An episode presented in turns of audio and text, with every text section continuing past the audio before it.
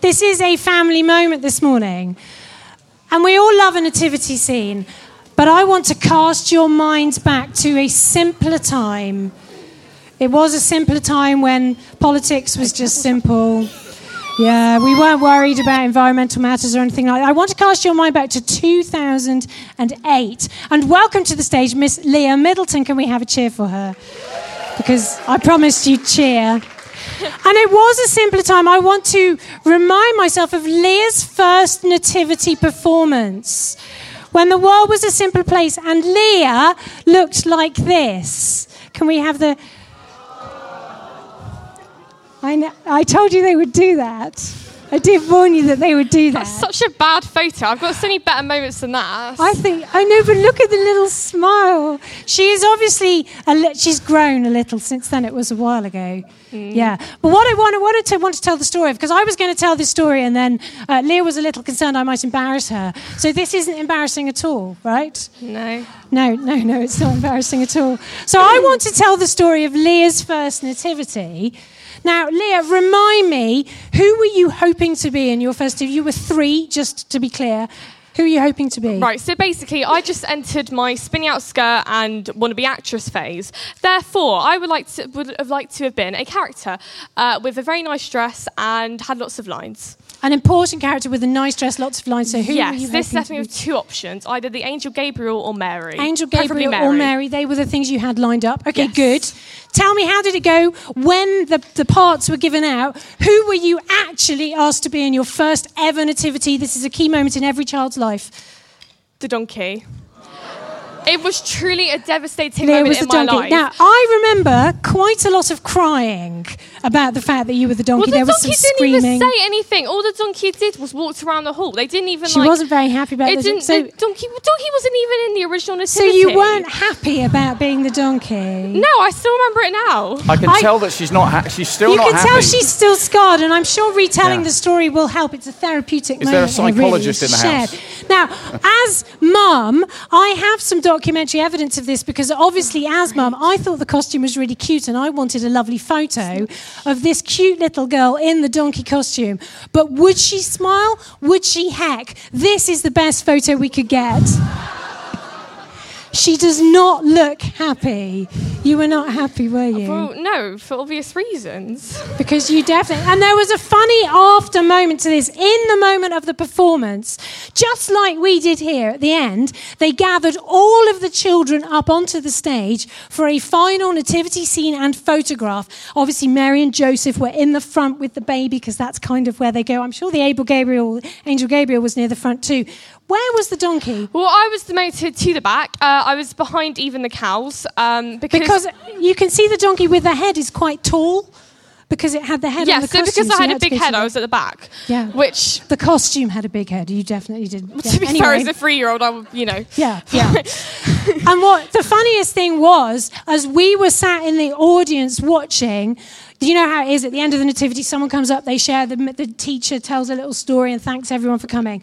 And we could see at the back, not Lia, because she was quite short, but we could see the donkey's head at the back of the thing. And as we watched, something strange happened. There seemed to be some form of kerfuffle there was, there was movement. Children were turning round, looking cross, and the donkey was gradually moving forwards. And we were just, we were watching the donkey fight, just moving, the head moving forwards. And eventually, as the teacher, unaware, was still talking, the, the people on the front row are literally shoved out of the way, and triumphantly, the donkey appears at the front just in time for the final photo, and that was you. Yeah. We enjoyed that moment. Yeah. Great. Well, thank you for sharing it with me. So let's give Lia a big cheer. Well done, Lia. Awesome. Uh, give- You can, yeah, you can go now. Because we've had loads of fun here this morning, haven't we, in the Nativity?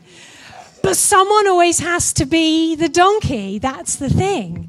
And this is an amazing story. But in life, too, just like in the story, a bit like Lia, sometimes what we want to be is the significant part. We want the pretty dress, the polished life story. We want to look the part, feel the part, like we've got it all together. Maybe this morning, as you're sitting here, if you're honest, you are feeling a bit more like the donkey. Maybe you've had a rough year. Maybe you're just not feeling all that together this morning. Maybe you just feel like all the significant stuff going on is happening for other people.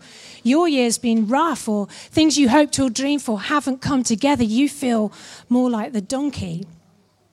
But the amazing thing about this story that we've just told is that it is a story again and again of people who were ordinary every day. In fact, more than that, they were the least likely people to get drawn into something as important and as special as this.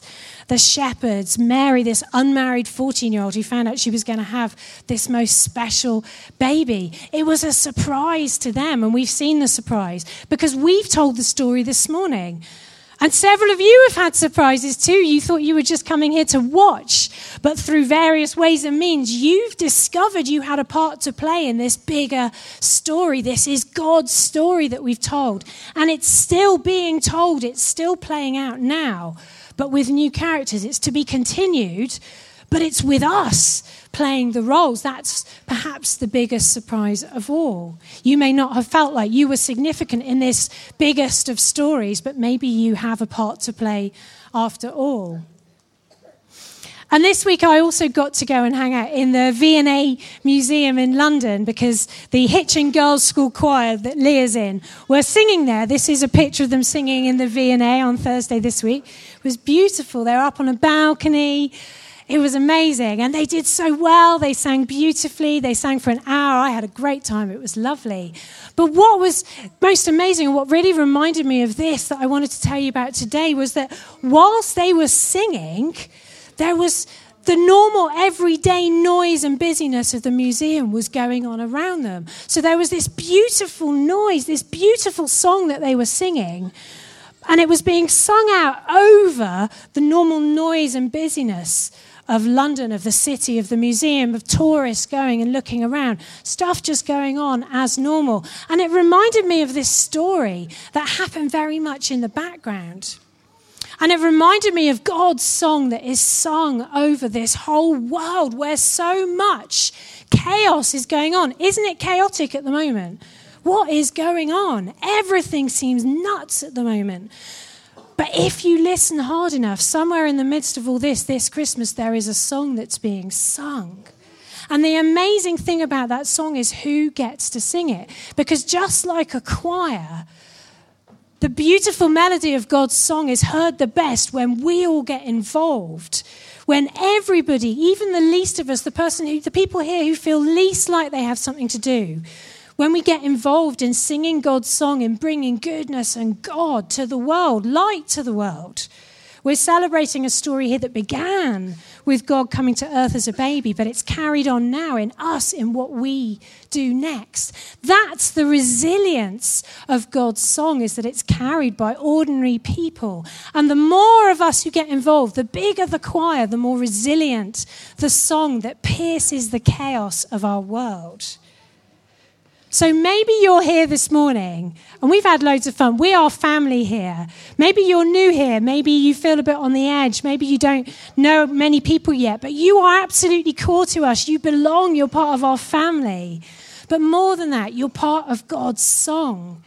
You're part of something amazing that God is doing in the world. Just like our young people, they looked up. They thought, what could we do? What is the God that song is singing? How can we make a difference? How can we bring good stuff to Sainsbury's on a Sunday morning, but also through World Vision to people way further away than here who they'll never meet in person, but they have made a difference? You can be part of a song that God's singing.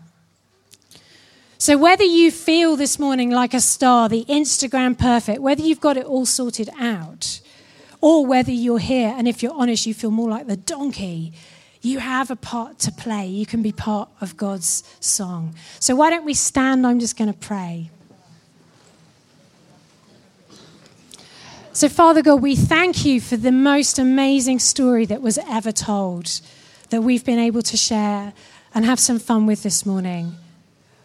But Lord God, we don't want to lose the heart of your story.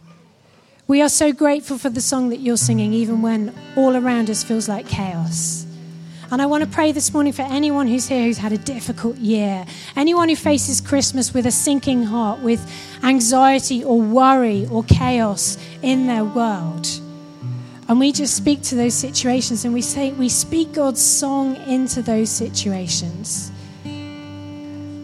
And Lord God, we are grateful for the truth that every single one of us can bring something to your song. We can bring our ordinary, and out of that, see you do extraordinary things in this world because of the way that you sing a melody through us. So we're willing to play our part this morning, Lord God, and we're grateful for what you're doing. So we just ask your blessing on every single person here in Jesus' name this morning. We pray for all that Christmas is going to bring, the craziness of the next two weeks. Just pray that in the midst of chaos, you might pierce it with moments of your song, of your celebration, of your goodness, and of your blessing for each and every one of us. In Jesus' name, amen. amen.